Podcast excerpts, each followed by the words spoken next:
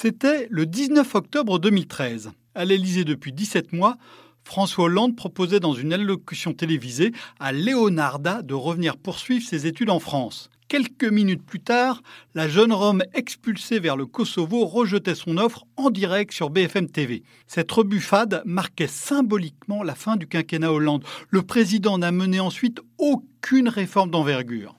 Retour au temps présent, en septembre 2018, 16 mois après son élection, Emmanuel Macron n'a pas connu son épisode Leonarda. Mais il est au plus bas dans les sondages que son prédécesseur il y a 5 ans. Son quinquennat touche en réalité peut-être déjà à sa fin. S'il restera dans le palais présidentiel jusqu'en 2022, il a peut-être déjà derrière lui le temps de l'action, celui du grand réformateur qu'il aspirait à être. Alors bien sûr, rien n'est joué, des projets ambitieux déjà lancés devraient aboutir, d'autres pourraient encore voir le jour, mais tout va devenir plus compliqué. La faute à la politique, à l'économie et au management. La politique d'abord. La menace ne vient pas ici de l'opposition un an après le happening stupéfiant des élections, elle reste en état de choc. À droite, Laurent Vauquier emmène les Républicains dans le mur. À gauche, le PS a perdu son identité avec ses murs. Benoît Hamon est dans l'éther. La mouvance écologique dans la nature. Et Jean-Luc Mélenchon au théâtre ce soir. La menace ne vient pas plus de l'affaire Benalla, qui a moins passionné les Français que les médias qui ont trouvé là de quoi remplir le vide médiatique de juillet après la Coupe du Monde. Cette menace commence peut-être avec le départ de Nicolas Hulot dans un rare moment de sincérité et son remplacement qui marque le repli sur le sérail politique. Des tensions pourraient par ailleurs apparaître à l'Assemblée, où certains députés du parti présidentiel ont des fourmis frondeuses dans les jambes. Surtout, Emmanuel Macron et sa majorité vont affronter une épreuve redoutable, des élections. La République en marche rêve d'être le premier parti du pays dans les élections européennes du 26 mai 2019, mais elle pourrait en être le troisième, voire le quatrième. Et la perspective des élections municipales de 2020 va crisper encore plus les postures. Le président perd son espace politique.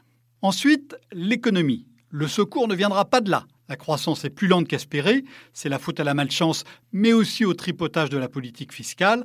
L'argent va moins rentrer dans les caisses de l'État, ce qui va faire ressortir la grande faille économique du programme de Macron, la réforme de l'État et les dépenses publiques, des sujets qui ne l'ont jamais intéressé. Faute de vraies méthodes, il va falloir à nouveau manier le rabot, bête et méchant, comme on l'a déjà vu dans les prestations sociales. Et il va être difficile de relever des crédits honteusement comprimés, comme ceux de la justice. Les comptes publics ne vont certes pas tomber dans le rouge, car ils y sont depuis longtemps, mais ils vont cogner des seuils symboliques, 3% du PIB pour le déficit, 100% pour la dette. Ces points techniques agacent la Commission européenne, à qui on avait promis une énième fois que le déficit serait cette fois-ci vraiment réduit. Et, au-delà, c'est toute la crédibilité de la France dans l'Union européenne qui est en jeu. À défaut d'avoir un vrai projet pour la dépense publique, Emmanuel Macron en a un pour l'Europe. Mais l'absence du premier risque de tuer le second.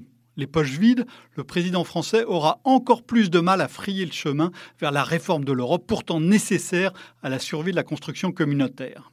Le management, enfin, face aux difficultés croissantes sur des sujets auxquels il a moins réfléchi, Emmanuel Macron revient aux anciennes méthodes, au risque de tomber dans les anciennes ornières. Si le président, le Premier ministre et leur directeur de cabinet ont en commun d'avoir travaillé en entreprise, ils sont aussi tous passés par la haute fonction publique. Dans l'adversité, le réflexe technocratique revient au galop au détriment de l'esprit entrepreneurial.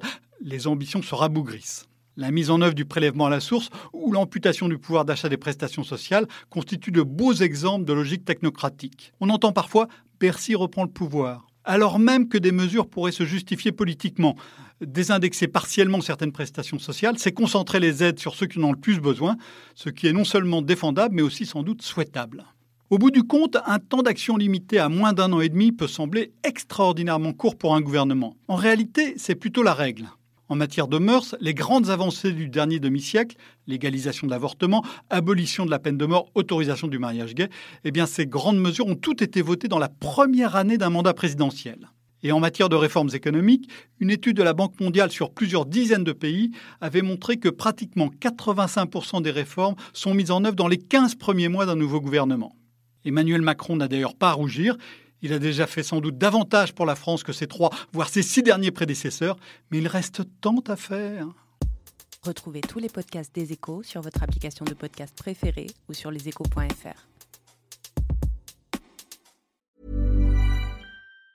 Hey, it's Danny Pellegrino from Everything Iconic.